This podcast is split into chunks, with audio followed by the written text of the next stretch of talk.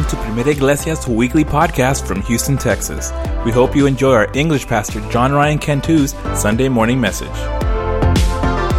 Thank you know my brother Renee again because I, I, I called him Thursday. I was like, bro, title company just reached out to me and like I have to, I, I, I can't I can't preach this Sunday. Can you take over? And he was like, yes. And uh, so uh, thank you, bro, because I know I put you on the spot a, a lot. And um, but man, I, am grateful for for men of, of, of God like this because he's he's ready. He's on the front lines. He's ready to go.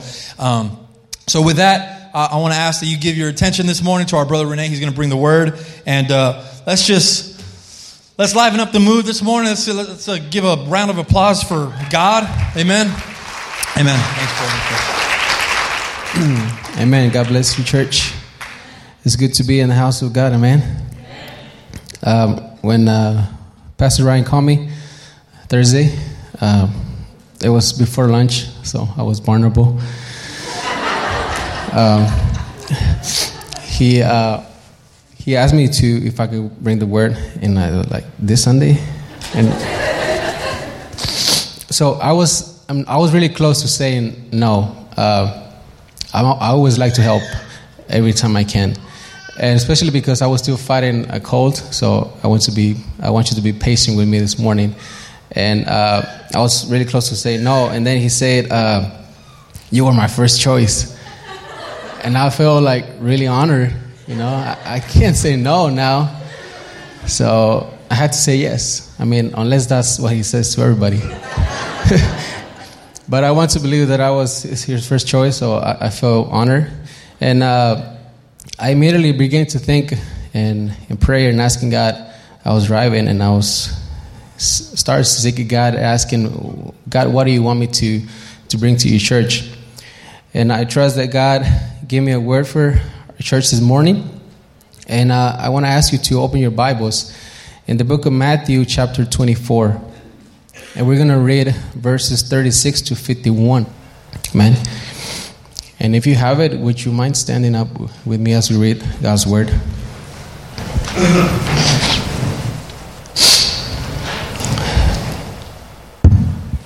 Just be a little patient with my runny nose. Amen. It's okay, we're all family here. Okay, verse 36. The word of God says, For as in those days before the flood, sorry, verse 36. But of that day and hour, no one knows, not even the angels of heaven, nor the Son, but the Father alone. For the coming of the Son of Man will be just like the days of Noah. For as in those days, before the flood, they were eating and drinking, marrying and giving in marriage, until the day that Noah entered the ark. And they did not understand until the flood came and took them away. So will the coming of the Son of Man be. Then there will be two men in the field, one will be taken and one will be left. Two men, two women will be grinding in the mill, one will be taken and one will be left. Therefore, be on the alert, for you do not know which day your Lord is coming. But be sure of this that if the head of the house had known at what time of the night the thief was coming, he would have been on the alert and would not have allowed his house to be broken into. For this reason, you also must be ready, for the Son of Man is coming at an hour when you do not think he will. Who then is the faithful and the sensible slave who his master put in charge of his household and give them their food at the proper time? Blessed is the slave whom his master finds so doing when he comes. Truly I say to you that he will put him in charge of his own possessions. But if the evil slave says in his heart, My master is not coming for a long time, and begins to beat his fellow slaves and eat and drinks with drunkards, the master of that slave will come on a day when he does not expect him, and at an hour which he does not know, and will cut him in pieces and assign him a place with the hypocrites. In that place there will be weeping and gnashing of teeth. Let's ask God for his help this morning. Heavenly Father, we thank you for today. Thank you for your word. Thank you for bringing us here together uh, to worship uh, you. I pray, Lord, that this morning you help us receive your word, you receive your message. I pray that you will be the one who speaks through your servant. In the name of Jesus, we pray. Amen. You may be seated. It's. Um, I can't believe the last time I, I preached message about Jesus coming, and I began to think about this passage um, because I think uh, in the times that we're living, uh, we're in a dangerous situation because I think in, in some churches we're getting a little comfortable and we're not ready to receive the coming of our Lord and Savior Jesus Christ. And it's a dangerous situation, it's a dangerous spot when we uh, we feel comfortable, you know, like these people that Jesus is talking about, and the people like the times in Noah. Uh, when Noah began to preach to them and, and tell them, you know, there's a flood coming, this is really happening. I'm building this ark. This is your only chance to survive. This is your only chance to be saved. And no one believed in him. And everybody was just having a good time. Everybody was just living their own lives, doing their own thing. And nobody was paying attention to what's going, to what's really happening. And in our time today, I think it's, it's, it can be dangerous if we get in a comfortable spot and, and begin to think, well, Jesus hasn't come. My grandmother used to preach. My grandpa used to tell me all the time, Jesus is coming, Jesus is coming. You know, I've been hearing this on and on and on that Jesus is coming. When is he really going to show up? You know, we might be, be really, uh, beginning to think that he's not coming or why is he delaying. So we begin to get a little bit comfortable in our lives, in our lifestyles. We begin to build treasures. And I mean, that's not bad, but we begin to get comfortable to what we have. We begin to love this world a little too much, I would say. And we do not uh, acknowledge the truth that our Lord Savior is coming. It could come today. And if it comes today, are we ready, church? Are we ready to receive our Lord and Savior? There's a story tells about a man who worked uh, as a security guard. He worked during the night shifts, and his job was only to watch over this building. That's all he had to do. Um, he, his boss was a very rich man. He had this building where everybody used to work, and during the night, nobody was in this building, so he, all he had to do was just watch over it, make sure nothing gets stolen, nobody get breaks in. That was his only job, to watch her over the night. And uh, his boss was going to go to uh, to a trip uh, somewhere out of the city. He was going to fly out. And the next day, this security man comes to his boss and says, "Boss, boss, I know you're going to fly out of the city, but I gotta tell you something. Don't go. I had a really horrible dream, and I dreamed that on that plane it was gonna crash and you were gonna die. So please don't go. Just stay here." You know, the boss just kind of ignored him and he decided to go. He went, took care of his business. He came back, nothing happened. When he came back, immediately he came straight to this man and he said, You're fired. The man was a little shocked. He said, Are you firing because I was wrong about my dream? He said, No, I'm firing you because you were sleeping when you were supposed to be watching. This man was not really taking care of this building. Instead, he decided to take a little nap. And uh, I know it's a silly story, but it reveals a great truth, church.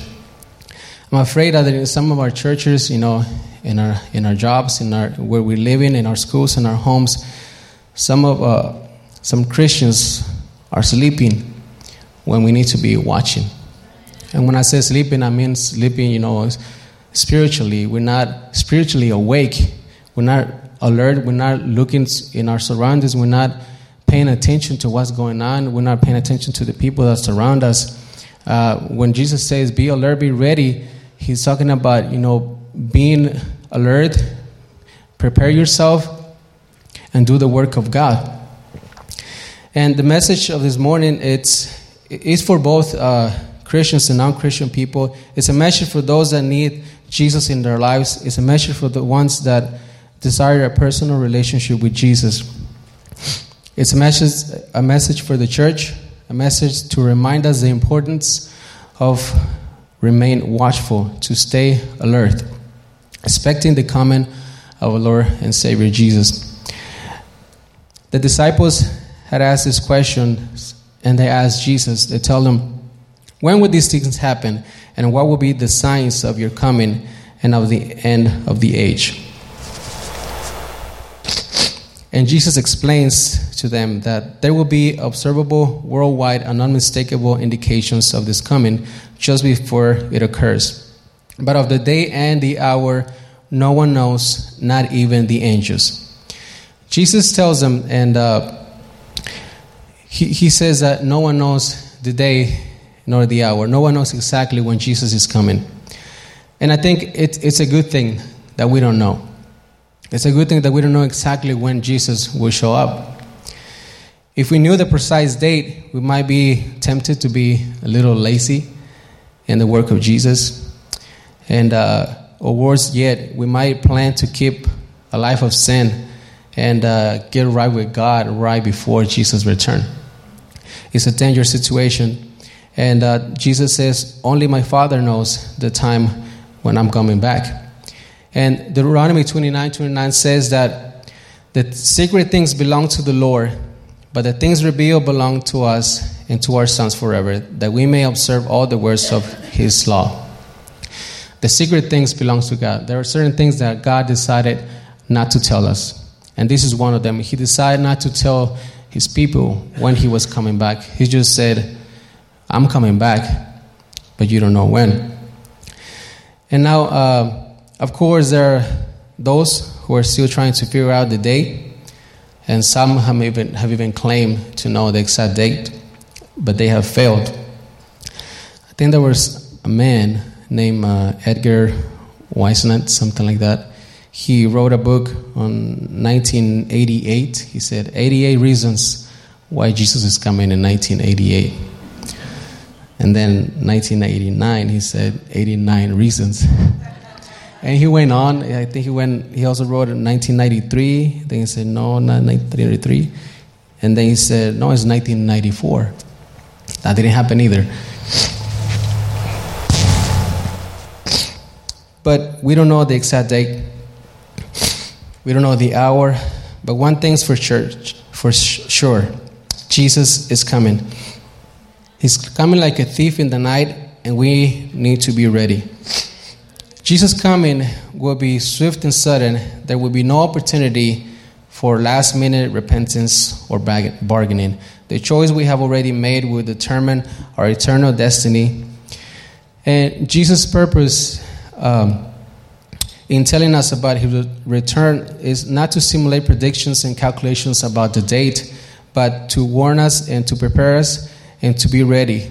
And the only thing that we can do is to obey him and to have a personal relationship with Jesus and waiting for his coming. And there's a few attitudes addressed in this passage that can help us in our work in our walk with God as we uh, wait for Jesus coming. And the, fir- the first one is alertness. Jesus uses the flood to illustrate the way people used to live in the times of Noah. He said it will be just like in those days of Noah, in those days people were not expecting a flood and they didn't, didn't care about what Noah had to say or what he was building. They thought he was crazy. They didn't believe nothing that he was saying because his people were so focused on their own lives. And in the days of Noah, before the flood, they were eating and drinking, they were marrying and giving in marriage. While Noah was building the ark, he was also preaching to them. He was telling them about this flood that God had told them that it was coming. In Second Peter, Peter calls Noah uh, a preacher of righteousness as Noah was trying to reach out people before the flood came. But the people was just so focused on their own lives that they didn't care about what Noah had to say. They had never seen rain, much less a flood. And notice how it says in verse 38 and 39 that he says that they were eating and drinking, marrying and giving in marriage until the day that Noah entered the ark. And then verse 39 says, And they did not understand until the flood came and took them all away. So you can imagine as Noah was building the ark and preaching to them, even though after he closed the, door, he said nobody can come in anymore, even until that time, some people still didn't believe. They were still living their own lives, worrying about their own thing. And it wasn't until they saw the rain, it wasn't until they saw the water raised up, it wasn't until the flood took them away that they realized that Noah was actually preaching the truth. And I'm afraid that time is going to come when Jesus returns and he takes those that are faithful to him, the ones that remain here, that's when they're going to realize, you know, it was really true. Jesus was really coming. and I hope that every one of us will be ready for that day. And Jesus is telling the disciples that the coming of the Son of Man will be like in those days. People will reject the gospel. Everybody will be so focused on their own daily routines and their own lives that they're not going to pay attention, they're not going to listen to the truth. The word alert is has the idea of being watchful, paying close attention to what's going on in our surroundings. Noah was being alert. He was constantly receiving instructions from God about how to build the ark and what kind of animals to put inside and how to organize everything. And in the same way, we need to be alert. The way we are living, being alert with our families, in our work, with our children. That's how we can be ready for our, the coming of our Lord and Savior, being alert. That means that when we see something that is not right in our lives, immediately we fix it.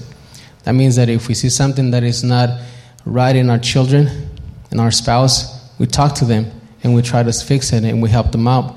If we see somebody struggling, we help them out because we are trying to be alert for the coming of our Lord and Savior. The other word is readiness, to be ready, ready to dis- receive the coming of our Lord and Savior.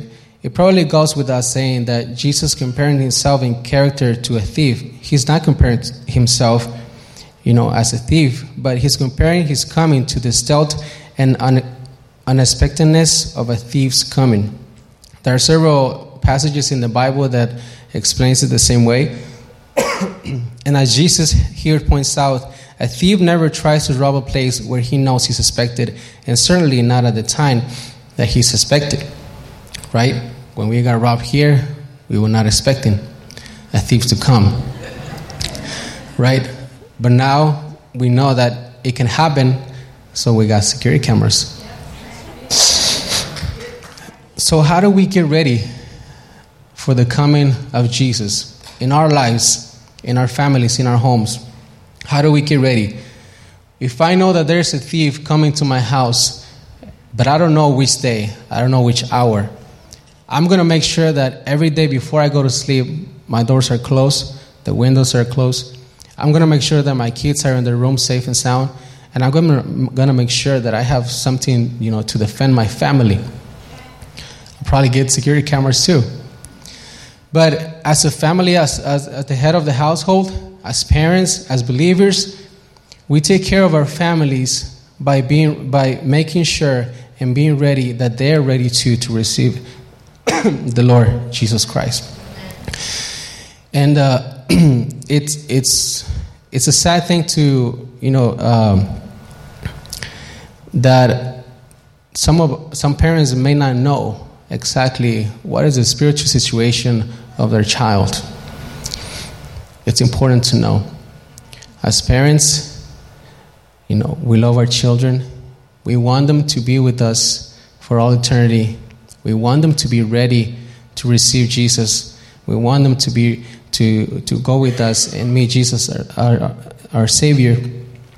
But as we're uh, as we stay here, as we live in this world, we gotta make sure that they're they're also ready for that coming. And uh, it, it, takes a lot of work, uh, church. It takes a lot of work for that, but uh, it pays off. And uh, when we are devoted to follow God, when we are devoted to do everything that we can to um, to follow Jesus, we're gonna t- we're going to work uh, you know even harder to make sure that our families, our children, our spouse are also walking with us hand in hand with, with God. And um, the third uh, attitude is faith, uh, faithfulness. And in the last verses, he talks about being faithful to Jesus, being faithful as we wait for the coming of Jesus. Here, Jesus is obviously addressing believers, those who have submitted to Him as Savior and Lord, as divine Master.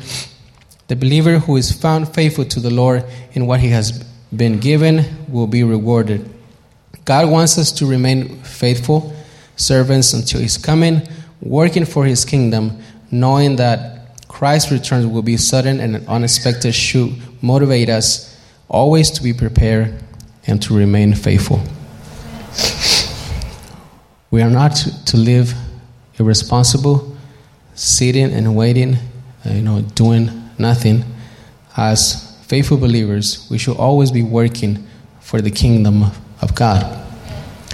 As faithful believers, we should always be working for the kingdom of God.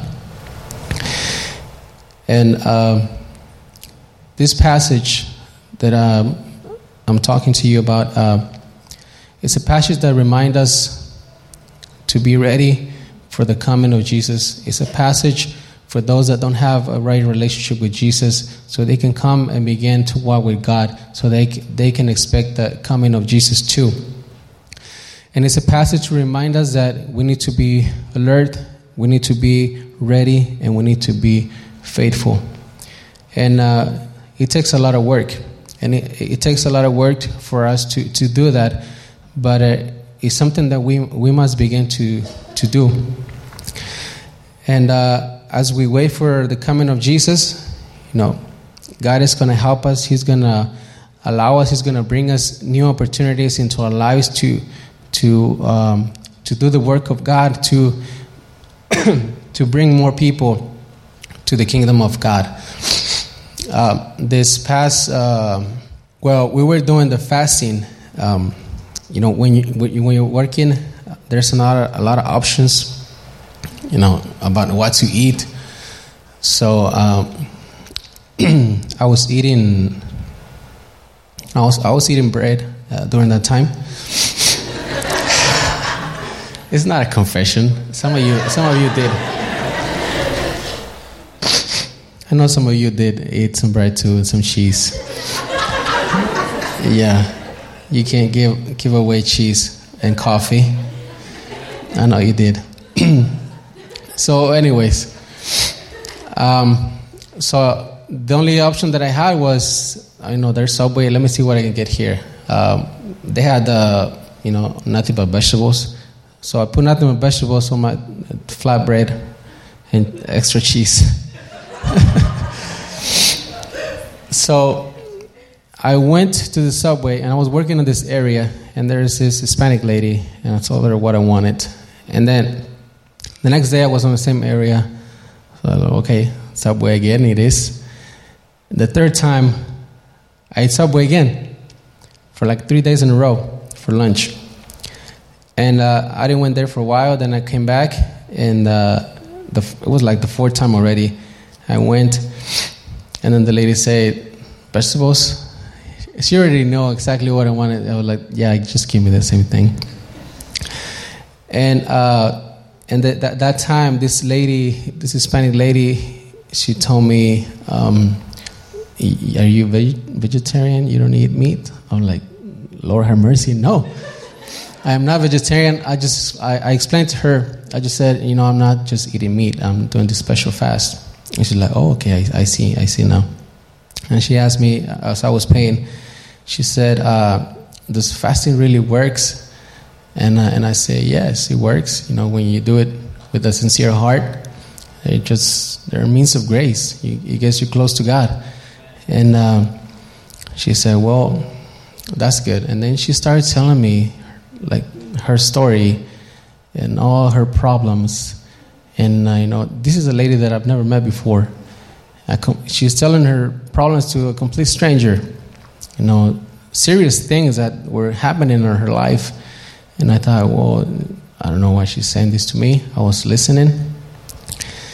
And I tried to give her some words, uh, encourage her. And uh, I told her, you know, it's never too late to seek God. And I think it was her husband that was trying to, you know, seek God because it was a husband who did something to her. And uh, I told her, you know, you know, take a word, take the word of, of your husband and start going to church.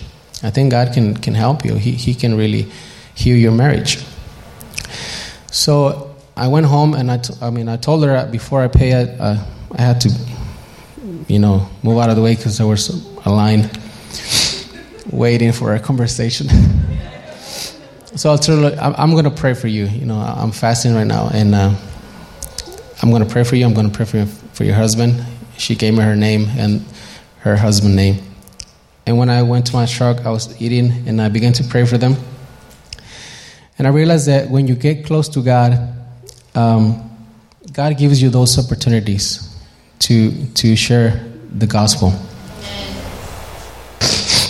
And uh, when we get close to God, church, you know, especially when we know that Jesus is coming soon, it's going to motivate us to work even harder and to get closer to God and to make sure our families have a good relationship with Jesus and to make sure our children have a good relationship with God.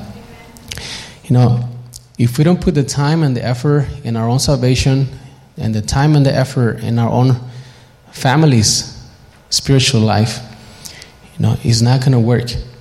We got to put time and effort in knowing how our children are doing in their spiritual life, how our spouse is doing, how our family, how our friends are doing, how our brothers and sisters in, in our church are doing with God.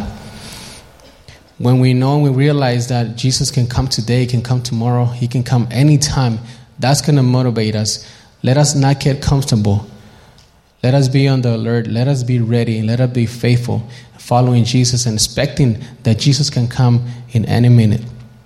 And I was thinking of this and, and wondering how many time do we really spend to our families? You know, how many time do we really spend in devoting to God in our own salvation, making sure we have a right relationship with God?